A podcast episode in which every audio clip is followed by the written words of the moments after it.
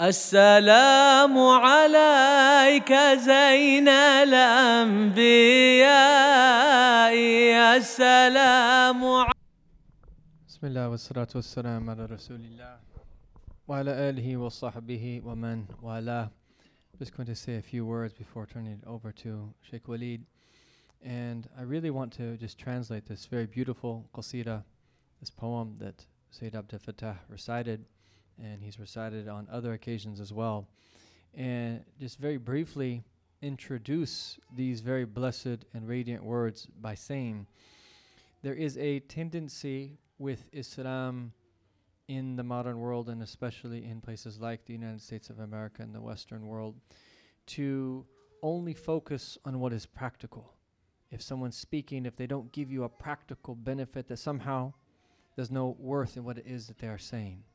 And while it is very important to be practical, first we have to decide, define what that really means and understand it correctly in all of its dimensions. But secondly, we have to also understand that the Muslims who came before us in the quote unquote traditional Muslim world, across the world, the remnants of this tradition which still remain, when you go and you experience the beauty of these places, they're all pretty much the same in their reality, even though there's a cornucopia of beautiful diversity outwardly. Inwardly, they're very similar. If you go to gatherings in Morocco, they're very similar to gatherings in Egypt. They're very similar to gatherings in Indonesia, in Turkey, in Yemen, and so forth and so on. And there's an incredible traditional beauty about how they understood how to live, how to implement the Quran, but in particular, the majlis, the gathering of remembrance, and what it is that they ask for and what it is that they do in those gatherings.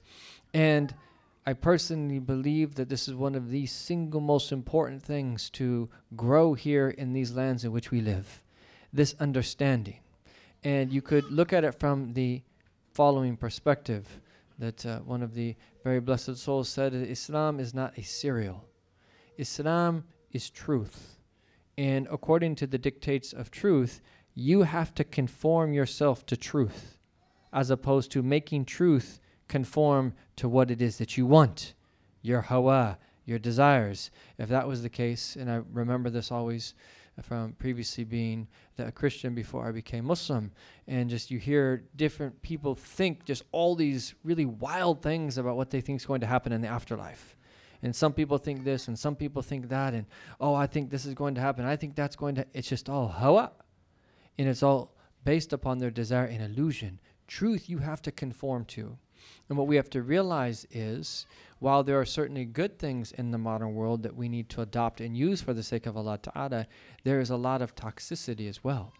And the more and more we distance ourselves from these traditional ways of living, the more harmful it's going to be on us in for us in this world and in the next.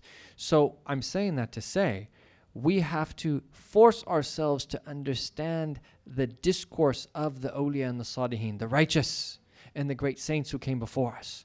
Force ourselves to conform internally to seeing the beauty in it and understanding why they speak like they speak and say what it is that they say. Even if we don't understand. Some of the qasaid that we're reciting aren't even in English. But a lot of the poems that we used to recite when we were in gatherings in these places, we didn't understand either. And still don't. But you still benefit immensely from them because the secret of them penetrates the heart because they came from hearts that were alive with the remembrance of Allah, had very real connections to Allah and His Messenger, real connections, living connections. And so, in that light, I want to just translate this because it's so incredibly beautiful. And this is a poem by Habib Ali bin Muhammad al Habshi, who passed away about a little over 100 years ago in the year 1333 of the Hijrah. And he was known for his intensely close connection to the Prophet ﷺ. He said,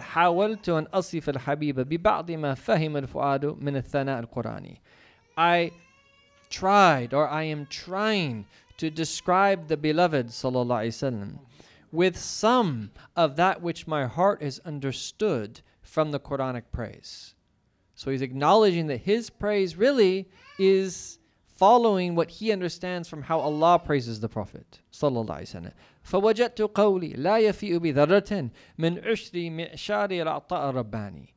I found or came to the conclusion that everything that I have said does not even fulfill an atom's weight of the smallest portion of the lordly gifts that Allah gave our Prophet ﷺ. Ushur ashar, just the smallest fraction, not even an atom's weight of the smallest fraction of this divine gift. من أين يعرب مقولي عن حضرة? How could my words ever truly describe or articulate a presence and مدحها قد كل كل لساني the praise of which every single tongue has been unable to articulate من بعد ما جاء الكتاب به فما مقدار المدح العالم الإنساني after Allah has himself has praised him in the Quran what truly is the worth of everyone in creation's praise فسألت من رب الثبات على الذي قد خصني والصدق في إيماني So I asked Allah to bless me with thabat, firmness, fortitude, steadfastness upon that which He has singled me out with in, in, in having these gifts that He's given my understanding of the Prophet ﷺ, and to have trueness in my faith.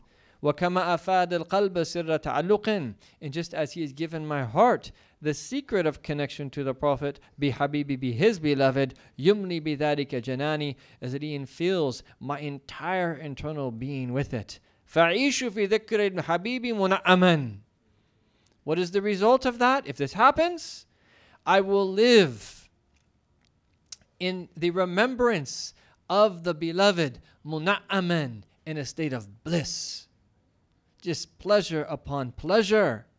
وَبِذِكْرِ مُنْبَسِطًا جَمِيعَ زَمَانٍ Through his remembrance, I will be in a state of bust, expansion, happiness, joy at all times. وَأَفُوزُ فِي الْأُقْبَى And then in the next world, I will attain great success. بِرُؤْيَةِ وَجْهِهِ In gazing upon his face, his countenance. وَرِضَاهُ عَنِّي In his contentment of me.